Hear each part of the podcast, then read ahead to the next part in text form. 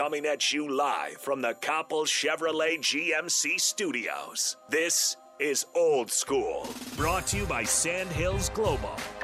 Broadcasting veteran Derek Pearson. When you find something that moves them, that makes them smile, celebrate it. That's your task, that's your superpower. Nebraska Football Hall of Famer Jay Foreman. Rifles a pass, it was tipped, it's picked off by Foreman. He's at the 15, 10, 5, he'll score! On 93.7 The Ticket and theticketfm.com.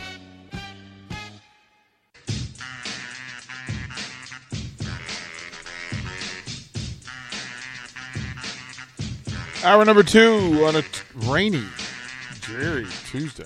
Ugh. Yesterday was gorgeous. Today, not so much. Not so much. Old School with DP and J, brought to you by Sandhills Global. Uh, they're hiring. So go to sandhills.jobs for more information.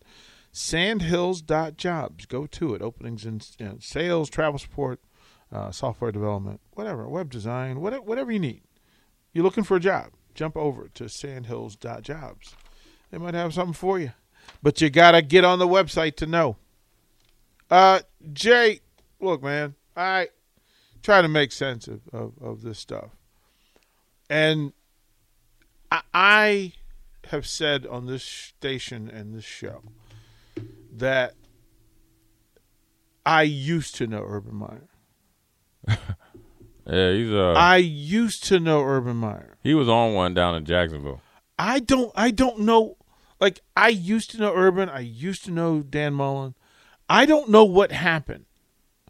And, and That's just who, they're just being who they always are. And Urban was Urban just it just magnified as he got down to Jacksonville. And he he you know what he was? He was a coach that it all sounded peaches and cream and, and he was and I will say this, he was phenomenal on TV. Phenomenal on TV. Um, the the appeal was there to see if he could do it. Got down there and quickly learned he, he didn't know how to coach grown men.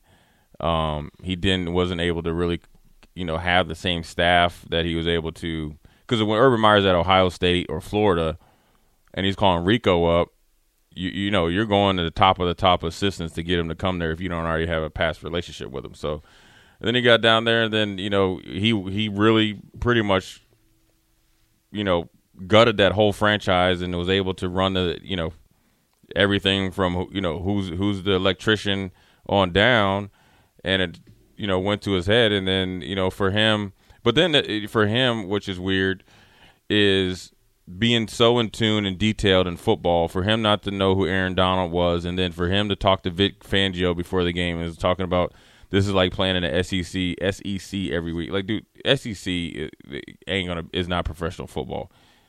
How could you be so dumb? But he was really probably so ignorant in the sense that thought he could just show up and it was gonna work, um, and it didn't. The, you know, from the Tebow thing to the way he was addressing people, the way he was talking to his coaches, the way in, in a lot of the stuff you have to take because sometimes coaches will say things and it could be tongue in cheek or just the way that they talk amongst each other, right? Um, but then obviously, I was after you have a bad tenure, then everything's just put in black and white and everybody's taken for face value. But there's too many things that point to Urban Meyer just straight acting a fool. Obviously, when he went and stayed, I've never heard of a coach stay unless it was a family emergency. Stay after a game, especially when you lose, regardless of it's a bye week players might if you say like you played, you know, where you say you know we're on the team and you know we got a bye week and we're not going to be in the facility for three Yeah, days. I'm You a- could stay. You yeah. could do that. Coaches no, especially after a loss. Players probably wouldn't even do it even after a loss because you just look like that guy. Um, so he was straight acting a fool. He was acting like he wanted to get fired uh, towards Wh- the wh- end, which is the thing But he that- thought he couldn't get fired. But then it changed quickly. I a, a part of me is Urban was so purposeful that nothing was just random. So if he was acting a fool, it was on purpose. Yeah. And, And- it was on purpose to let you know that he, he thought that he couldn't get fired and he thought he was the man or the head honcho. And for a lot of the time, which was just from the time he got hired through the offseason, a very short part of the season, he was. He just got completely out of control from a power um, power perspective. It went way it went more than to his head, and it falls at at, at his at his feet. I doubt he ever coach again. I mean, he needs to obviously go underground for like a year, and then he'll pop back up and be on TV and stuff, and kind of resurrect himself. But he was just a guy that uh, I think I, truly believe he didn't want to leave Ohio State when he did. I think there's a lot of like uh, underlying you know issues and damage there that he didn't want to leave when when he did. I don't think he ever really got over it. I think he, like I said, I think he did phenomenal on TV. I think he got down to Jacksonville. It's kind of like the same situation with Matt Rhule in Carolina. The way that he they released Cam Newton and he didn't even call him, and then you got to turn around and sign him later on in that year. You, regardless if you're coming from Baylor or not, and you got a seven year contract, and you're talking about Matt Rhule in Carolina, you know right from wrong. It, you, but it, do you, they? No, you know right from wrong. Do, they, you, eh, there's no excuse. We he, we think Jay, he knows right from wrong. If he doesn't know right from wrong, there's people in that building know from right from wrong. You know that Cam Newton is the iconic figure in that organization, and you don't cut them late. Number one, all right. Number two, you know you at least give them a phone call. You know right from wrong because the GM's there, and now look at Carolina. Matt Rhule is a great football coach. Is he a, a great or good NFL coach? It rests to be seen. Is a big difference coaching kids that are 18 to 22 years old versus grown men that have families, pride, and are at the highest level, regardless of what how much the head coach slash GM is getting paid. Mm-hmm. You know, in, in, this case, Urban Meyer, Urban Meyer's case, and is there's guys that were signed in free agency are going to be a lot around a lot longer than you because they know what it takes to win. Now in college, you you you you flap off the, like the coach like the kid at Ohio State that was mad that he didn't he you know during a blowout he got put in felt like he should have been starting he walked off the field. Yeah. Well, the coaches are around longer than you, and see well here's what and this is also like when I played is like the coaches would be in the league a lot longer than the players would be because if you was either you're an NFL coach or a college coach. Now with so much back and forth and coaches coming from different leagues and different type of situations, the coaches aren't don't have as much longevity as they used to. So you up here telling a you know a grown man to going up to a kicker that was is a well respected throughout the league kicker inadvertently or, or directly or indirectly kicking a grown man like dude you you you ain't even trying to lead you ain't even doing anything that's even like in a leadership handbook Dude, that you even might have probably wrote a chapter in. Right? Like there's so You know what I'm saying? If there if there was like 10 coaches that could write a leadership uh, up until Urban Meyer took that job, he would be one of them. Say 25. He would be one of them, right? Yeah.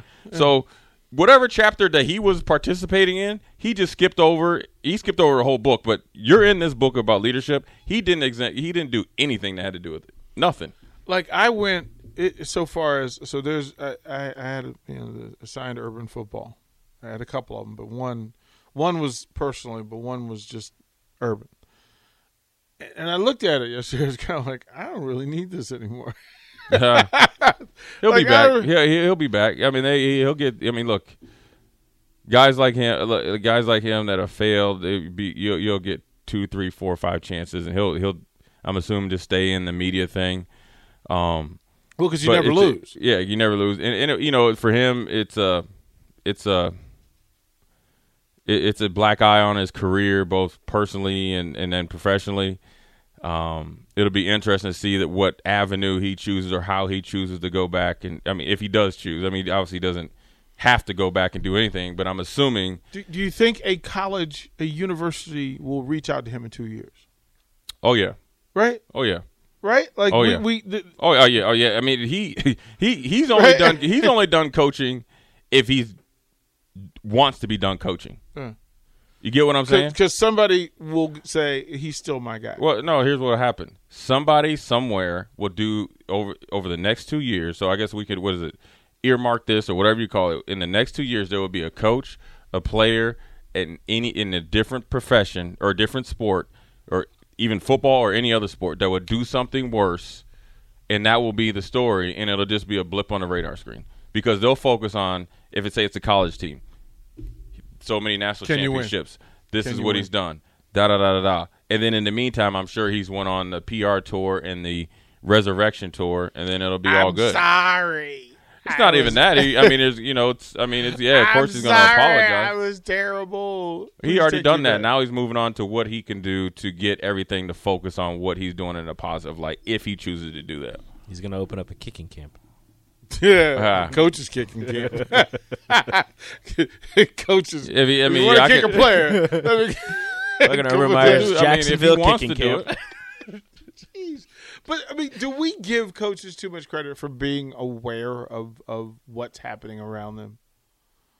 Like, do, What do you we mean? give do because most I have to say this most high level coaches that I know are re- generally clueless about what's going on in society, community around them. Well, they can't because they're always looking at this screen. Right, This, right. They're looking at. Right, like they're the- like doctors, like where, you know, a big, like say, like a doctor that's like a, you know, they work a. I mean, my brother's a doctor, so I know. Like I talked to him, he works crazy hours. Right. So if you're on call and you're there four days from sun up to sundown, You're not following. you're not what- following. You know, you might hear it, but you're, when you get home, you're trying to rest, see your kids, and all that. And then boom, you're right back on it. Same thing with coaching. There is no day off. well, that's, that's there is the- no there is no like- off switch. Yeah, that's like four days of the world you just missed.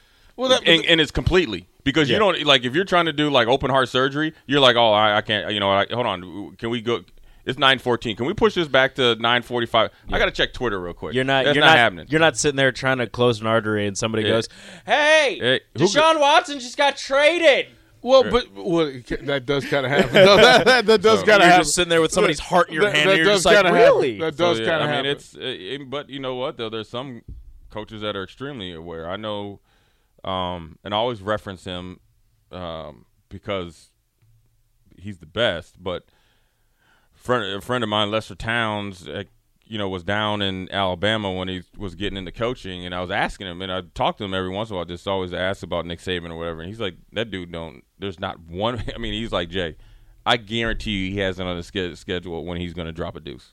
He's like, I could because he I said don't, there's I don't. I, I he don't said have a there's problem with there- he said true. but he said there is not one minute that's not either accounted for or he I mean he has like a, a part of his day that somebody actually sits in there and he updates them on, or updates him on what's going on to make him aware. So as if he's talking to a player. well to know where the kid's coming from, right. what's going so so in that right. area. What- that's yeah, or just smart. just in the world Yeah. that he this guy okay addressing him, and then so if a player comes in and says, "Hey, you know, back home a tornado hit," you're not saying like, "Dang, where, where you?" Are you? Oh man, my bad. I didn't. Even, where are you from again? Yeah. You know, I mean, you just said that type of But stuff. see, that's the part that that blows my mind about Urban Meyer because Urban was that guy, like I said, and I- this was this was granted this was eighteen years ago. Mm-hmm. Yeah, but but- pe- people have changed over 18 years. The Urban Meyer you knew at, at Utah is not the Urban Meyer that you knew that you that you know of at Florida and uh, Ohio State. And Ohio State. All of that's listen true. here. Listen here. Like all of that's Aaron true. That is a Hernandez stabbed time. somebody on his recruiting trip. and Urban Meyer was okay with it. He's not the same dude at Utah. Okay, so that's all there is to it. But I'm gonna tell you one thing about Urban Meyer. All, They, all they true. Right? They played Nebraska, and Urban Meyer was, and it was a windy game, and they ended up beating the brakes off Nebraska, right? And I was down on the field, and I remember that their punter was punting, and it was it was a windy night or whatever, mm-hmm. and you know it was windy, so he was Urban Meyer was watching him. Now maybe it, obviously this is telltale time he was talking to kickers or whatever, right? But this punter, they must have had a game plan when it, when you're punting into the wind, you got to punt it a certain way. If you're punting it with the wind, certain you know a different way. Yeah. When I say Urban Meyer was so detailed to where he wanted, it was within four or five yards where he wanted that ball to take off in the land, based on the wind. So attention to detail and being aware of your surroundings, that's what he was. And so at some point in time, it got lost in translation into what he needed to, you know, be successful in the NFL. Because for him to go from college coach to NFL coach, everything that he did well in college, he had to do like tenfold. Attention to detail. well, he had to clean out an entire like he was brought in to clean out programs right, but from, from the from tip to top. And Right. from- at Utah, that took some work because that was not a good program.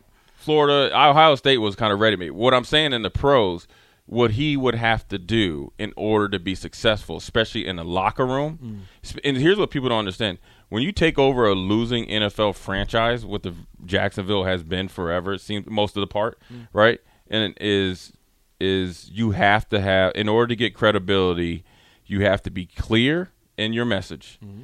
You have to be down and dirty with your players. That means working, mm-hmm. right? And with them. You have to be an open book. That means you have to be able to be have a conversation with multiple types of players from different backgrounds, different contract situations, right? Mm-hmm. You have to be stern. You, I mean, you have to have like 15 hats, and that's what you have to do in college. But you have to do it as detailed as possible because you're dealing with grown men that can actually decide for themselves. You get what I'm saying? Because, and then as far as building a culture, not only have to do that within the locker room, because in the NFL, it's like you're again, it's like a everybody's in. Once you drive up to Jacksonville one drive or Jaguar one drive, every it's like a hospital. Everybody's there, and you're there for you're there from five o'clock in the morning to literally eight nine o'clock at night if you're a player, and coaches. As I talked about, Dom, Dom Capers o'clock. will spend the night. So you're just there's nothing happened that outside of the world. Now, granted, you get some free time.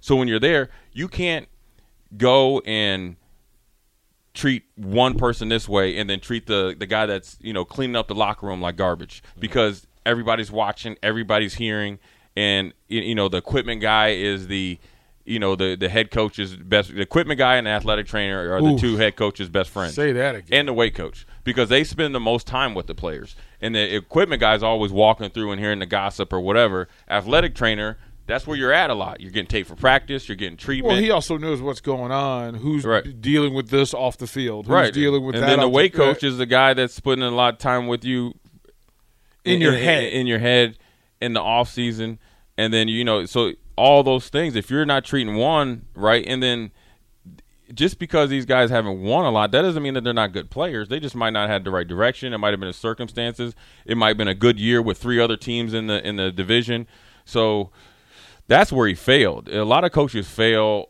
in general because once you make it, you forget what you did to get there, and that's what Urban. I think, in my opinion, that's what I think he did. I think he forgot a lot of what he did. Say like at Utah, mm-hmm. right? And that's essentially what he was doing.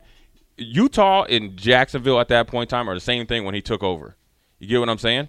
And so sometimes a lot of coaches forget who they are, what it took to be successful, who could help them or who did help them, and then who possibly knew that could help them that's not normally associated with them. Because if you don't have somebody on your staff that, that can really get down and dirty to talk to Trevor Lawrence and say Travis Etienne or uh, Rico and, and DP and Jay on your staff, that maybe he's not a coach or he's something, you, you ain't got a chance in hell to win. and I And, think and that's at any and that's at any that's that's professionally or college. If you don't have somebody that can cross the you know like the picket line or whatever you want to call it, cro- what what they say when the Well, the politicians would cross the aisle. Is that what it is? yeah. I, don't- I don't know anything about pol- you know if you can't shake guys that can shake hands with multiple different shades right here, Mm-hmm. that isn't a coach. You're you're, you're and you you, ain't got a have to know so, that, that that the guy that you have is actually that person because you can say oh i got a brother or i've got a guy who fits into this circle or this and it may not be who you think it is True, but you have to also appreciate that and understand the value of that might not li- might not directly lead to wins and losses, but it will help you actually win more games than lose. It and, and always you will lose more games if you don't have somebody that that the players trust that will talk to and that can actually deliver a message and be that person. Because regardless if you're in high school, college, or even the pros, there's only like me and Reggie Herring are pretty damn close now, hmm. right? But when we we were close as player coach, but there's there's things that I wouldn't bring to him, even as a grown man, you know, whatever age I was playing for him down in Houston, that I could possibly talk to him about right now because you're not going to go and talk to him about something. Say like a kid, well, you know, I know I heard Jake and them talking about the kid that's homesick at from Wisconsin, that's from Yankton, South Dakota, right? It he he's not going to go to his well basketball doesn't really necessarily have a position coach but say the head coach or like the assistant coach or something talk to him about that because that's a sign of weakness but you have somebody that can deliver that message to the coach and be that buffer will actually help your team culture longer than than it will without it those meetings are so important. And I, th- I'll, I'll say this, and I'll take whatever heat folks want want to give me over it. But I thought that was a problem with Nebraska last year. Was that some of the communications weren't happening at a level that that the players and coaches needed to be at. Like I think I think those conversations can bridge a whole lot of success. Yeah, well, you talking about basketball team? Basketball, football, Yeah, yeah, I think it can too. I think it's, uh, you know, uh, hey, it's, I, would- I, I can't. I, hey, uh,